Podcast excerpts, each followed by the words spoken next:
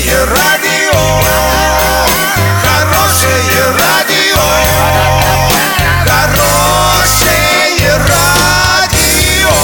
Радио Шансон. В студии с новостями Александра Белова. Здравствуйте. Спонсор выпуска магазин «Строительный бум». ИП Халикова РМ. Низкие цены всегда. Подробнее обо всем. Подробнее обо всем.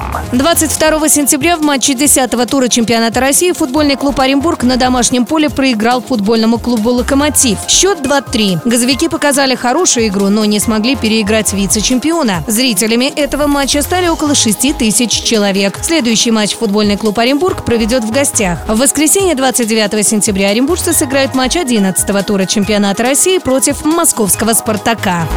Минздрав готовит проект, согласно которому пациенты смогут бесплатно или со скидкой получать жизненно необходимые лекарства, назначенные врачом. Об этом сообщает российская газета со ссылкой на главу ведомства Веронику Скворцову. Единая цифровая система амбулаторного лекарственного лечения может вступить в силу уже в 2022 году.